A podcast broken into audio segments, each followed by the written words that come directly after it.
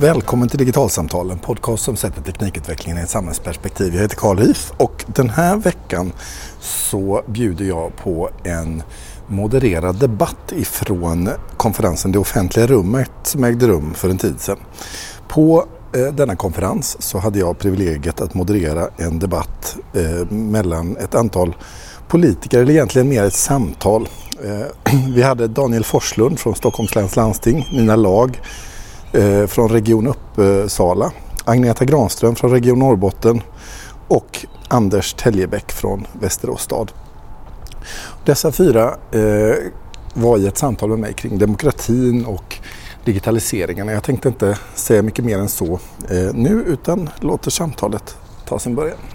Ambitionen med det här samtalet det är eh, att titta på eh, Eh, digitaliseringens eh, transformation av samhället ur ett politiker och ett politiskt perspektiv. Vad innebär det eh, för den politiska kroppen, för vårt politiska system, för våra politiska samtal, den tid och den förändring som samhället går igenom.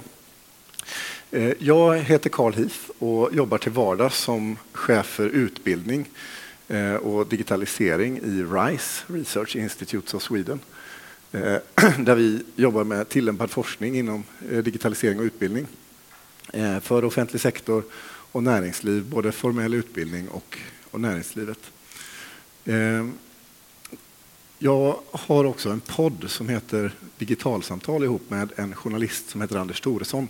Och det här seminariet kommer att vara en, ett inslag i det, det podden, avsnitt 100. 140 eller någonting, vad det kan bli. Vi kommer börja med en fråga till våra fyra panelister och vi tar upp en och en åt gången. Vi kan börja med Daniel Forslund. Daniel, du är liberal, Stockholms läns landsting. Och du ska få en mikrofon. Tack så mycket. Oj, jag hörs, ja, jag hörs alltid mycket. Nu hörs det. Det är ju, det är bra. Vad, alltså, samhällets digitalisering är inte något nytt. Det har pågått under en längre period. Men däremot så har vi sett en acceleration av transformationshastigheten i offentlig sektor. Mm. För dig som politiker och politisk ledare i en verksamhet, vad innebär det? I, vad betyder det för dig? Ja, men det innebär ju att gamla sanningar hela tiden utmanas och att gamla verktyg inte längre fungerar så. Eh, både de politiska verktygen och de vi har använt i offentlig sektor generellt. För Digitaliseringen visar att det finns helt nya behov, helt nya möjligheter som vi inte kan möta med de här gamla regelverken, gamla tankesätten vi har haft i offentlig sektor. Och det ställer ju ganska höga krav på oss som ledare med att leda på ett nytt sätt som vi hörde lite grann i inledningssessionen här idag. Eh, vi måste tänka annorlunda och skapa möjligheter för den utvecklingen inom givna ramar. Och då, det är också en ny roll för politiken. Det är inte vi längre som har taktpinnen och bestämmer utan vi får orkestrera en utveckling på ett annat sätt tror jag och inte tro att vi löser allt självt. Och det är ett helt annat ledarskap. Orkestrera utveckling. Ja. Eh, tack Agneta Granström, eh, Miljöpartiet eh, från Region Norrbotten. Välkommen upp. I ditt arbete och i din gärning som politiker, vad innebär digitaliseringen? Ja, för oss i Norrbotten så är digitalisering rent utav en livsnödvändighet för att kunna erbjuda hälso och sjukvård och eh, social service ute i glesbygden. Och så ser det ut i alla våra glesbygdslän. Eh, Vår utmaning eh, det är att få servicen ut från sjukhusen mot hemmen. Och eh, där ser vi likadant, just att, att få ut eh, servicen. Eh, vi digitaliserar gärna och ofta och mycket med stor entusiast inne i organisationen.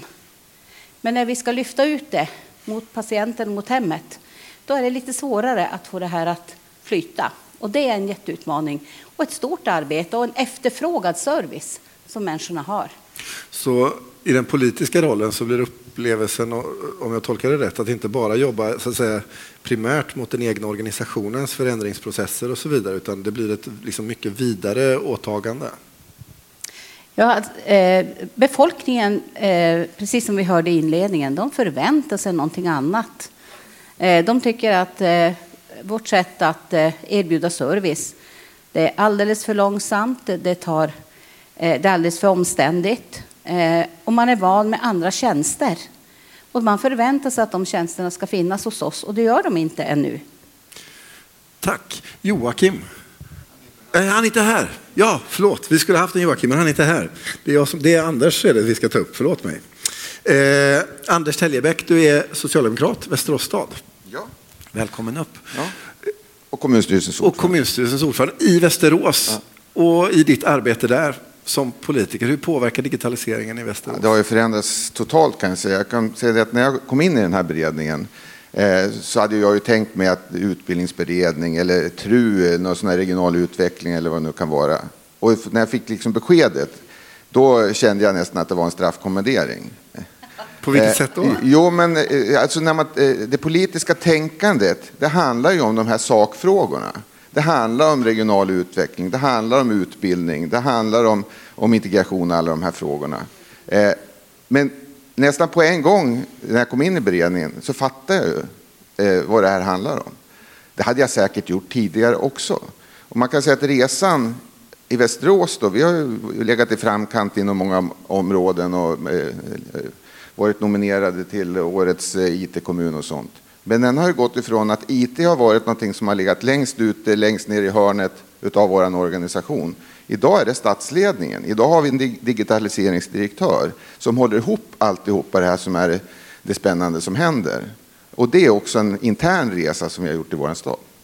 Tack så jättemycket. Vi tar upp eh, Nina Lag, Region Uppsala, moderat. Tack för det. I Uppsala, hur, eh, vad, vad, betyder det för er, digitaliseringen? Ja, Uppsala har ju, eh, vad ska jag säga, var väldigt bra för ett antal år sedan. Det var ju Uppsala som tog fram eh, till exempel journalerna via nätet som idag alla har.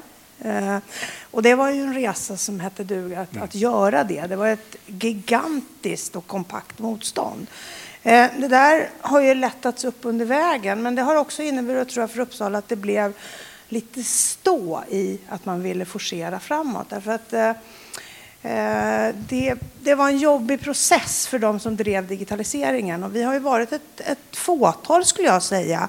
Och vi raljerade lite om det här alldeles nyss, om att det är inte vi som är motståndare till varann, vi som står här, trots att vi företräder fyra olika partier, fyra olika delar av landet, så är det så att våra, våra motståndare och våra utmaningar, det är i andra politiker i de egna partierna som fortfarande i mångt och mycket är kvar i att det är en teknisk fråga. Det är det inte. Vi är väldigt noga med att säga att nej, men tekniken den kan vara kvar där. Det här handlar inte om en teknikfråga. Och I sjukvården så har vi också, det har vi märkt väldigt, väldigt väl i Uppsala, inte minst för att läkarna var de som var mest emot den här utvecklingen det här går inte, det kommer att dö folk på gatorna. Och, och eh, tack och lov skulle jag säga så blev läkarnas motstånd vår bästa marknadsförare. För vi hade helsidor om hur dåligt det skulle vara och hur illa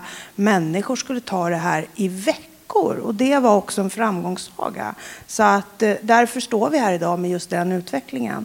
Men som sagt, för Uppsalas del så har det stagnerat lite. Det var en tuff tid kan jag säga. Det var inte helt lätt att stå som ensam eh, och tycka att det här är bra grejer när man hade hela läkarkåren framför sig som bokstavligen hatade oss allihop. Och det, alla partier var överens även då. Och det tycker jag är otroligt viktigt att framhålla att det är så. Jag tänkte börja när vi har er allihopa på scen nu med att eh, börja den väldigt politiska delen av att vara politiker. Det är valår. Eh, om man jämför ett valår 2018 ur ett digitalt perspektiv och i er roll som politiker, vad innebär det i er vardag som politiker att leva i den här högt eh, digitaliserade Eh, miljön som vi ändå gör med relationen till medborgare, val, eh, eh, sättet att förhålla sig partipolitiskt och så vidare. Om vi, om vi börjar med Daniel, vad, vad tänker du kring det? Nej, men det är ju en eh, helt annan verklighet såklart. Om man, eh, ja, man har hört någon sån här gammal eh, dokumentär om, eh, av Tage Erlander. Han, vet, man fick ett telefonsamtal då, en, ett om dagen ungefär. och det hände inte så mycket. Allt gick mycket långsammare. Och man tänker idag så är det verkligen, om inte du svarar på SVTs eh, Twitterfråga på fem, tio minuter så är du liksom utanför ja, hela diskussionen på något sätt. Med, eller anklagas för att tiga ihjäl ett problem. För du måste svara nu och ha ett enkelt svar direkt. Eh, och det där är ju jättekul på ett sätt, för jag kan ju ha en dialog med tänkbara väljare eller med mina medarbetare eller med er på en konferens helt omedelbart efter det här seminariet kan vi prata vidare på Twitter hela, hela dagen, vilket är jätteroligt, eller på Facebook eller något annat. Eh, men samtidigt så hinner man ju inte alltid det eh, och det ställer också då som sagt krav på ganska enkla lösningar och lite för snabba svar. Och digitaliseringen är ju så svår, den griper in i förändringar som vi inte kan förklara eh, kort och koncist eller att det är svart eller vitt så, utan det krävs någonting annat. Och det passar ju inte heller det här digitala diskussionen i valrörelsen och inte heller det här konsensustänket som vi faktiskt står för i vår beredning i SKL, att vi kämpar snarare mot okunskapen om digitalisering än mot varandra som partier. Och det är också svårt, men vi ser ju att vi har lite folkbildningsroll både internt i våra partier och också utåt i, i, eh, i den politiska debatten, att föra fram det här hela tiden. Agneta, eh, på tidigare historia, det finns ett ord som heter långbänk. Eh, en gång i tiden så var det ett ganska positivt ord i den meningen att liksom säga, det här är ett stort och angeläget beslut. Det måste vi ta mycket tid på oss åt att liksom verkligen verka oss igenom och hitta ett liksom grannlaga bra sammanhang. Men i och med den här digitala transformationen så känns det som att hastighet har fått en annan innebörd och den här typen av ord liksom begreppsligen förändras. Och som politiker, hur liksom möter du det i din vardag när folk vill ha snabba svar på eh, i en snabb och föränderlig tid på frågor som kanske har den här komplexiteten som vi har hört om tidigare här under dagen? Ja, det, det är en jätteutmaning, det vill jag säga. Och, och jag tycker nog fortfarande att eh, komplexa frågor ska man kunna debattera. Eh, då inbjuder jag väldigt ofta till öppna samtal. Eh, därför att jag tror inte på att eh, ja och nej-frågorna är lösningarna när vi har de här stora eh, förändringarna som vi håller på med. Men eh, för mig är de eh, i Norrbotten som är 25 procent av Sveriges yta är det här ett fantastiskt redskap att kunna skypa med eller ha Facetime med medborgarna och eh, diskutera och eh, kunna göra det varifrån jag är, att jag inte behöver vara hemma vid, på kontoret eller att jag kan göra det från Så altanen. själva den politiska processen mm. gynnas i en glesbygdskontext just med ja, väljarinteraktioner? För, för dig gör det. Ja. Kan du ge något exempel på hur det kan gå till när du möter väljare i, i den typen av miljö och sammanhang? Nej, men det kan ju vara en medborgare som är väldigt uppretad för någonting. Det är ju väldigt ofta de hör av sig när de är missnöjda. Mer sällan, eller väldigt sällan, när de är väldigt nöjda, vill jag säga. Och det är någonting som de vill påtala. Och då kan vi bestämma att ska vi ta ett eh, Skype-möte så kan vi se varandra och diskutera.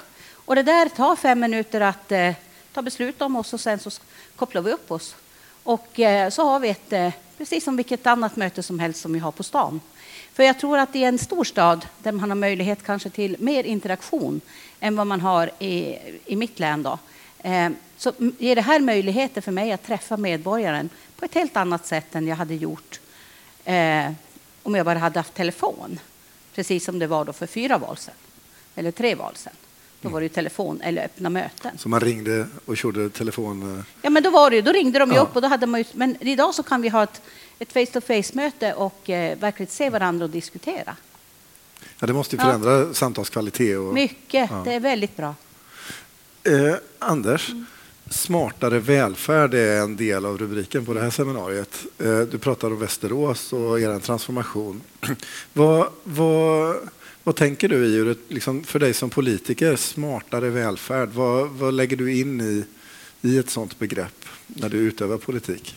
Ja, nu hade jag ju tänkt på den andra frågan. Ja, jag förstår det. Eh, och, eh, jag, är, jag är den enda av oss som är kommunpolitiker. Mm. Och i Västerås är det väldigt korta avstånd mm. eh, och det finns naturligtvis serviceorter och det finns landsbygd också. Och jag eh, gör som jag gör på mitt sätt och det är, och det är faktiskt att de fysiska mötena är det. Jag prioriterar det alltid, de fysiska mötena. Jag prioriterar alltid de fysiska mötena. Jag är inte speciellt tillgänglig på sociala medier. Eh, om någon försöker twittra med mig så eh, gör inte det. Eh, jag har valt bort det av det enkla skälet att det tar alldeles för mycket tid och kraft av mig. Jag är koncentrerad på att jobba för att eh, se till så att de som bor i Västerås ska få det bättre. Det är mitt mission. Och det är det jag får ut. Och det gör jag i samtal med medborgare. Och så har jag ett litet Facebook-konto där jag berättar vad jag gör. Vad gör jag som politiker? Det är min, det, det är min eh, sociala mediekontakt. Och jag får, det får jag jättemycket respons på. Mm. Eh, jag träffar folk på stan, eh, jag är tillgänglig, jag tillgängliggör mig fysiskt.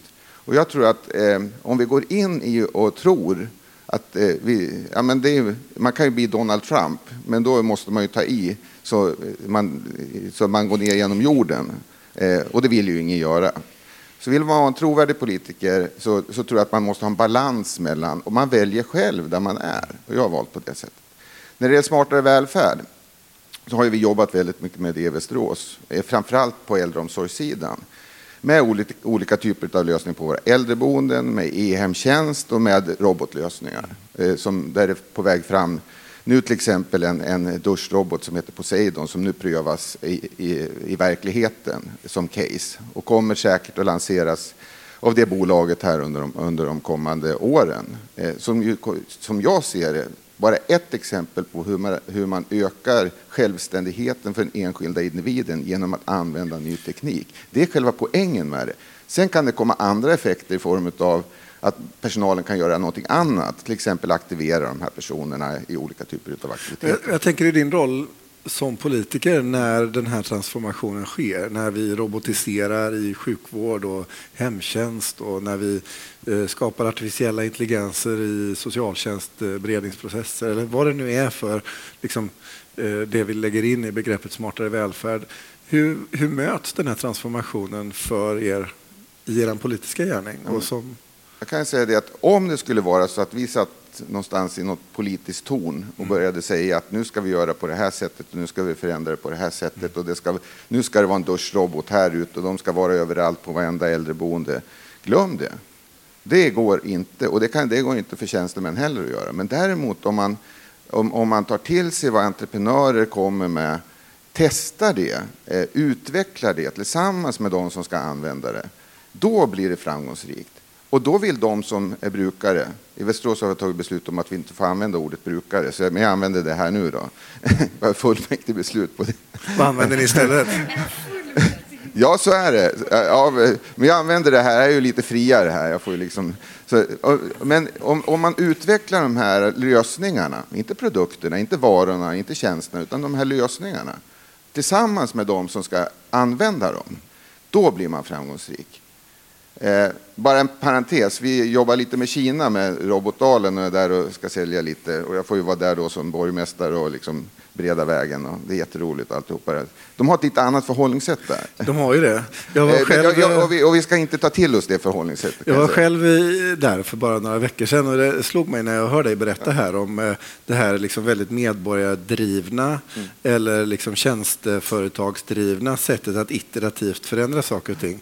När den upplevelse som jag fick i Shenzhen och i, i Hongkong också för den delen var att man just liksom där ser man digitaliseringen som en möjlighet just för att kunna se ett behov och sen bara badam så ja. ja sablar man ut det. Så, så, så, så är det. Ja, men man kan säga att vi offentliga, vi blir liksom, ja, broker är ett populärt ord att använda, men lite grann av det mellan entreprenörerna och eh, eh, eh då brukarna.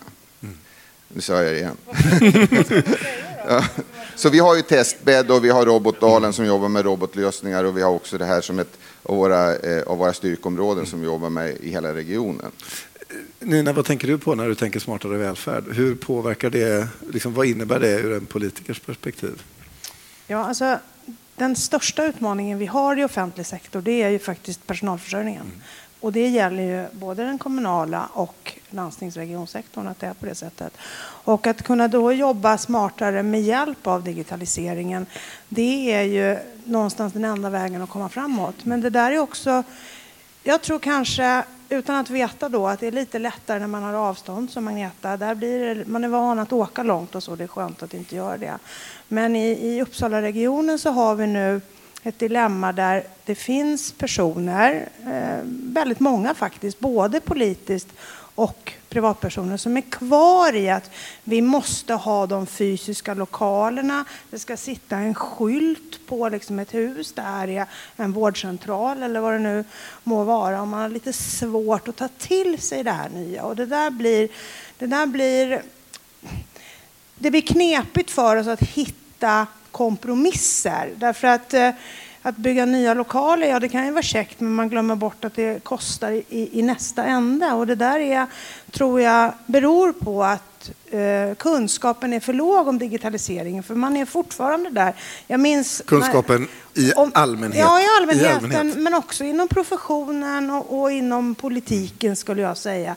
Det ska vara som det alltid har varit. Det svenska är ju lite så. Det var bättre förr. Mm. Lite så. Sen kommer vi förmodligen att stå här om 50 år och komma ihåg att det var bättre förr även nu då. Alltså, det är lite så vi fungerar. Och det där, ja precis, när var det där förr? Det är ingen som vet. Men, men i alla fall är det inte nu. Det var då. Lite. Agneta, du ville, du ville hoppa in i, i frågan om smartare välfärd här. Ja, jag tror att eh, det som är bristen från oss eh, i offentlig sektor, det handlar om att skapa trygghet och tala om att det här är faktiskt eh, ett alternativ som är väl så gott som ett annat. Mm. Och kunna visa på det. Eh, men också den här bristen som du säger med, med personal. Ingen av våra utbildningar, jag tror vi har två utbildningar idag som har eh, digital kompetens som utbildningsområde, eh, oavsett om det är läkare, sköterskor eller vår legitimerade hälso och sjukvårdspersonal. Hur ska, vi kunna, hur ska vi kunna ha en trygg personal som kan eh, trygga patienterna eller brukarna eller människorna som bor hos oss eh, om, vi, om man inte är trygg själv? Mm.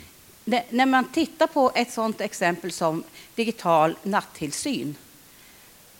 Ja, men varför behöver varenda kommun göra ett nytt försök, pilotförsök och titta om det funkar i min kommun när det funkar överallt annars?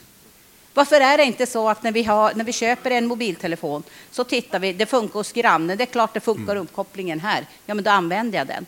Anders, men, du... Så vi, vi är inte, vi är ja, Daniel, inte färdiga och vi är inte modiga än.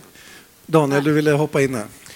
Jag tänkte precis på det när, när eh, Anders tog upp det här med vad vi politiska ska besluta. Vi ska inte bestämma eh, tidigt att nu ska allting vara så här på just den här tekniken. Vi ska snarare då experimentera och lära, precis som du säger. Men det är också avsaknaden av beslut som är det värsta, tycker jag, precis som Agneta säger. Eh, för när, när Uppsala då för över tio år sedan faktiskt hade sin första pilot kring journalen via nätet. Nu i vår eh, var det sista landstinget ombord på den tjänst som då har utvecklats mödosamt under ett decennium eller mer.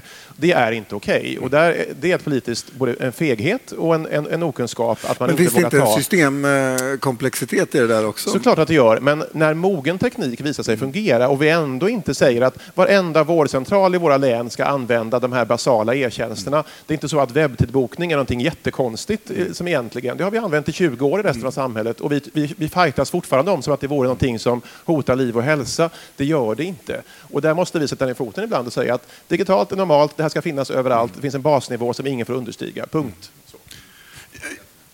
Jag, jag, tänker att det finns en... Eh, jag roade mig för, för eh, ja, nu är det snart eh, ett år sedan. Här. Jag ska gräva fram texten. I höstas så kom det nya kurs och läroplaner på prov för grund och gymnasieskola.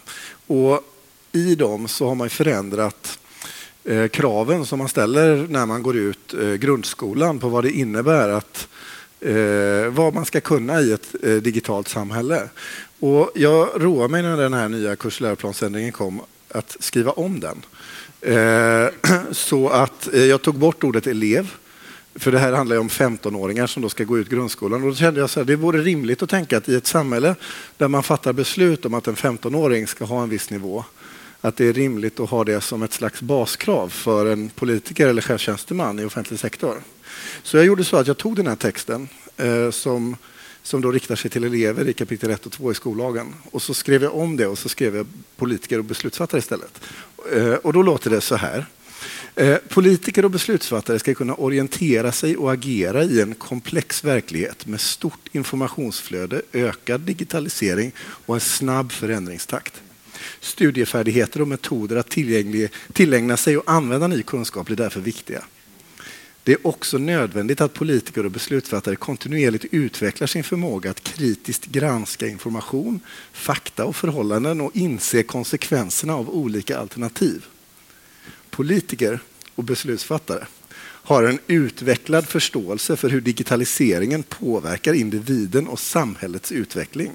Alla politiker och beslutsfattare har under sin skolgång och sitt yrkesliv haft möjlighet att utveckla sin förmåga att använda digital teknik. De har även givetvis möjlighet att utveckla ett kritiskt och ansvarsfullt förhållningssätt till digital teknik för att kunna se möjligheter och förstå risker och kunna värdera information. I arbetet med normer och värden uppmärksammar politiker och beslutsfattare både möjligheter och risker som en ökad digitalisering medför. Hur tänker ni när ni ser det politiska och chefstjänstemannaorienterade kontexten i era miljöer? Är vi där vi ställer kravet på 15-åringar? Oj, vad pinsamt. Nej, det, det, är vi verkligen inte. Och det är helt briljant att göra den kopplingen, tycker jag. För jag, det är precis det jag skulle önska från mina förvaltningar, kan jag säga också. När jag pratar med eh, våra hundratals tjänstemän i Stockholm som ska då omsätta de här nya visionerna vi har i, i landstinget och den, nya, den kravbild som ställs från, från eh, patienter och invånare, så förstår man inte. Man har inte den grundkunskapen, man har inte prövat det själv, man har inte nyfikenheten kring det nya. Eh, och det är precis den grundkursen jag tror vi alla skulle behöva gå igenom. Eller bara ruska om varandra lite grann i hjärnan och tänka liksom att vi har en roll. Tänk bara ordet förvaltning använder vi alltid i offentlig sektor. Eh, det är ett ganska förfärligt ord tycker jag. Man sitter där och förvaltar, ja allting är som det brukar. Det rullar på, ingenting ska hända, inga experiment. Vi förvaltar vidare. Och det, så får det inte vara. Den attityden som måste bort. Att nyfikenheten till det nya, öppenheten mentalt till det nya måste till. Och då är det precis de där kvalifikationerna som vi behöver. Anders, du vill hoppa in? Ja, men det är klart att det, att det inte är så. Eh, om det har varit så att man har betraktat, ja, men det är ju inte länge sedan det var eh, IT och mm. det, det, den här beredningen hette beredningen för e-samhället. Mm. Det var ju när vi kom in, det var inte vi som bestämde det, men då, vi fick ju den här mm. beredningen, digitaliseringen, digitaliseringsberedningen. Och det är först sen, alltså jag kan se det som har hänt de här senaste fyra åren i jag skulle inte säga förvaltningar, men i våra organisationer, i alla fall det är min, min erfarenhet, både fokus och, och, i organisationer och den här frustrationen som finns bland många politiker ute, alltså, eh, både i kommuner och regioner och landsting, över att ja, men det måste ju hända. Och vad gör SKL? Vad händer? Hur blir det med Inera? Eh, och, och hur får vi ihop det här så att vi kan upphandla saker, så att vi kan göra precis det här att vi inte behöver sitta och göra någon Eh, att inte behöver pröva på många olika ställen. Det, jag, jag kan säga det, det finns en jättefrustration mm. eh, bland, bland våra kollegor. Och så finns det de som kanske fortfarande är kvar i att ja, men det här är ju IT och det är lite järnskrot nere i källaren och det är någon vaktmästare som håller ihop det här eh, i, i, i vår kommun. Eh, det finns kvar, alla de här schatteringarna finns. Eh, och, och, jag säger, alltså, eh, jag funderar lite grann kring den här frågan om, när jag sa järnskrot. Mm. Varför är det så att alla älskar att ha en massa datorer och servrar nere i, i sina hus? De är, de är gammelmodiga redan när de har kommit in i huset. Och nu kommer en otroligt ny spännande utveckling här när nya företag etableras i Sverige som erbjuder otroligt kraftfulla eh, molntjänster. I Västerås så byggs det nu fyra serverhallar Amazon Web Services mm. tillsammans med Eskilstuna och Katrineholm i ett totalt redundant system. Där om Transportstyrelsen hade lagt sina grejer där så hade de varit helt säkra. Mm. De tänkte rätt, men de gjorde fel mm. eh, när, när det gäller det här. Jag, jag säger det att om tio år, kanske ännu tidigare, så kommer ingen kommun att ha någon service stående i någon källare. Och jag välkomnar verkligen den utvecklingen. Nina? Du ville hoppa ja, in men Jag också. tänker att det saknas mod också. Man vill mm. inte, alltså, vi lever ju som politiker i fyraårscykler. Vi vill också bli omvalda. Det är inte bara om att vi ska väljas om i valen utan vi måste också förhålla oss till att vi, vi är flera partier. Vi ska hela tiden kompromissa om allt möjligt. Så, så fungerar det ju. Det tror jag inte att, att gemene man ute på gatan förstår hur det faktiskt förhåller sig. Men, men det är ju också det och då blir det det, det, är svårt att ta till det där modet när man fattar beslut som är kontroversiella. Eh, och jag har alltid resonerat så att jag måste kunna se mig i spegeln när jag går upp imorgon. Det spelar väl ingen roll hur det liksom går. Och det har ändå burit, men det gör inte det. Vi ser förfärligt många kommuner idag som till exempel in, som, som fortfarande eh, skickar hem pappersbuntar. Mm. Och det är liksom inte det är inte små grejer som kommer, utan det är tusentals sidor. Jag ska citera mm, eh, en kollega till mig. Han sa så här att ja, jag behöver ingen hund därför att jag möts av handlingar från landstinget varje dag när jag kommer hem. Alltså det speglar ändå en ganska rolig bild av hur man, hur, vilka horder av, av prylar som kommer. Och där måste man helt enkelt sätta ner foten. Man är rädd. Det finns naturligtvis skäl för att någon en enstaka skulle behöva papper. Men låt dem ha det då. Men det måste vara, som Daniel sa, digitalt först. Jag kan ta ett exempel. Jag fick en kallelse till, till Akademiska sjukhuset och så stod det du kan ändra tid på 1177, alltså journalen via nätet som det nu heter. Går in där och då kunde man ju naturligtvis avboka tiden, men jag får då ett svar att ja, det är registrerat att avboka tiden, det kommer en ny på posten. Mm.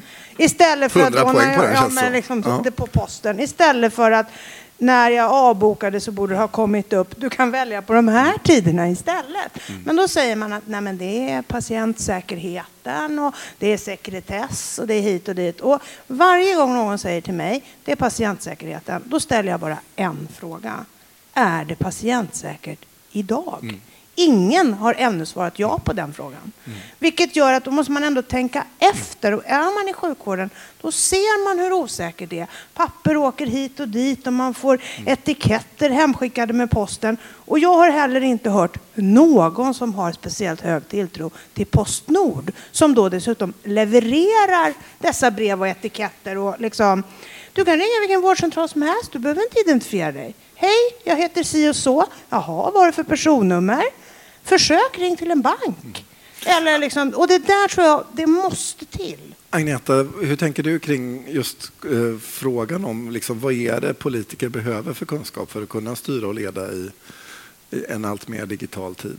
Vad är, är det, är det, har ni löst eh, 15-åringarnas nivå i, i er region? Nej, inte alls. Hur, jag, hur jag, tänker man kring jag har ett 15-årigt barnbarn, han mm. slår mig alla gånger. Eh, känns fantastiskt att sitta med honom.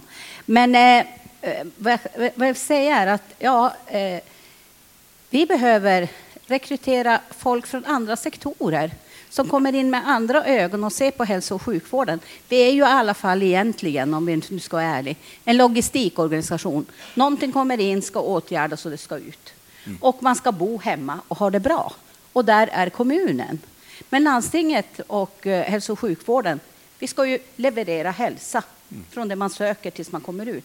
Hur gör man det på ett effektivt sätt med en bra organisation, med bra information till mig som patient? Hur kan jag som patient interagera mm. med hälso och sjukvården på ett bra sätt och inte måste få det eh, på papper? Och jag vill säga så här att eh, om vi börjar titta på runt på våra fullmäktige församlingar i Sverige så finns det fortfarande de som inte har digitala fullmäktige möten.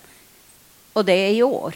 Mm. Och då kan man ju fundera på hur snabbt tror vi i politiken är det, in, det, det Men det är ju ändå det politiska det... väsendet. Det finns ju liksom ingenting. Jag tänker så här att nu är det val och så kommer ja. det nya nämnder och nya fullmäktige här till, till våren. Eh, det finns ju liksom ingen ovanför det som bestämmer ännu Nej, mer.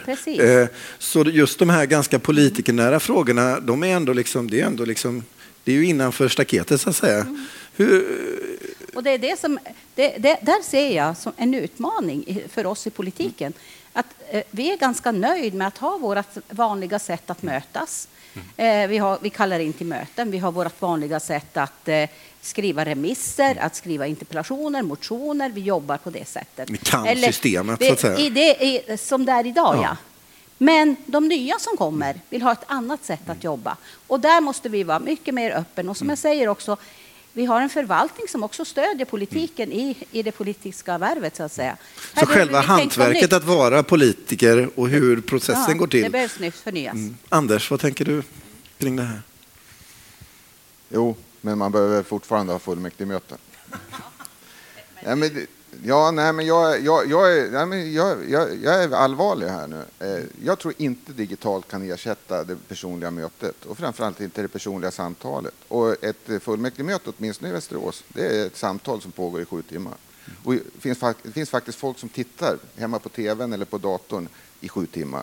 Eh, så att det, det, det, det, jag, jag, sen finns det massor av andra saker vi kan göra. Och nivån på våra kunskaper, ja det är klart att det, det, det, varierar otroligt mycket. Och vi som är inne i de här frågorna och jobbar med dem utifrån en politisk kontext för att förändra och förbättra. Vi kan ju mycket mer än en kommunpolitiker ute, eh, kanske, som kanske finns i en lite mindre kommun och som, som inte har tagit till sig det här riktigt. Det, det, och den skillnaden finns ju där. Eh jag, tänkte jag skulle passa in en liten berättelse och en fundering kring digitalisering. En sak, en sak till. Det är klart att om man har de här fina digitala systemen när det gäller handlingar mm. så måste ju de, precis som postens leverans, som inte heller fungerar, så måste de ju fungera Såklart. för en enskild. Ja. Det får inte vara krångligt, det, får, det ska vara användarvänligt och alltihopa mm. det. Är inte det, och har man dåliga system... Då är det eh, värre än pappret. Ja, då är det ja. värre än pappret. Ja. En eh, gång i tiden så var jag chef här för Göteborg, i Göteborgsregionen för gymnasieantagning och utbildningssamverkan och den här typen av frågor. Eh, och eh, vi hade ett gammalt gymnasieantagningssystem. Och I det här antagningssystemet så får man in alla betyg och sen så sorteras personer i själva algoritmen i systemet till vilken klass och vilken gymnasieskola som de ska gå i. Och ett år så kommer min systemansvarige till mig och säger du Karl, är det rimligt att alla klarinettister ska ska eh, gå i samma klass på samma gymnasieskola. Det innebär att alla orkestrar i regionen inte kommer att ha några klarinettister och här kommer alla vara. Jag tyckte det verkar ju väldigt märkligt. Så vi började titta i systemet och så hittade vi en bugg. Eh, och när vi hade rättat den då blev det en tripp-trapp-trull-effekt. Så det var liksom flera hundra elever som fick ju byta plats. För det var någon klarinettist som skulle ha en plats och sen var det någon annan. och sådär. Och Jag liksom tackade mig själv för att eh, det här hände innan vi hade gått ut med några resultat och sånt. Va? För då hade ju jag fått fått på pisken där som myndighetsansvarig. Men hela den incidenten fick mig att reflektera över det här, vad som händer när vi skapar allt fler digitala system Eh, som utgör en del eller ibland hela beslutsprocessen och där man som politiker allt mer kommer få ett slags, kan man kalla det för symboliskt eller formellt beslutsfattar Eh, situation. Där liksom, det är ju självklart någonstans att ingen politiker sitter och läser alla 18 000 elevers potentiella val i Göteborgsregionen. Men tror jag i varje fall. Men, men, men, men, men någonstans så, så bygger det här på tillit i system och i en i, tid före det digitala så var ju tilliten till tjänstemannen eller sådär. Nu blir det ju någonstans tilliten till programmeraren eller till den som till, till företaget och sådär. Daniel, vad, vad tänker du om problematiken där och förändringen som politiker? Den eh, ställer nya utmaningar på oss i och med att de besluten behöver fattas snabbare som vi sa tidigare. Och det är också den här typen av smarta beslutsstöd som vi nu kan införa möjliggör ju också ett annat typ av beslutsfattande där man inte behöver ha en månadslång eh, handläggningsprocess, kanske alltid inom en förvaltning. Eh, jag tror inte risken är större med det nya än det gamla, för vi litade på våra tjänstemän lika mycket som vi kan lita på tekniken, men det är ändå jag som har ansvaret. Mm. Det är inte så att eh, en läkare i vården som får ett smart beslutsstöd att tolka bilder som kan vara en cancerförändring liksom i en, en eh, skiktröntgen, han slutar ju, eller hon får ju inte liksom, lämna över till datorn att bestämma har den här patienten cancer eller ej, utan det är, själva, det är du som ska tolka den informationen du får. Samma sak tolkar vi ett underlag som vi ska besluta på, såklart.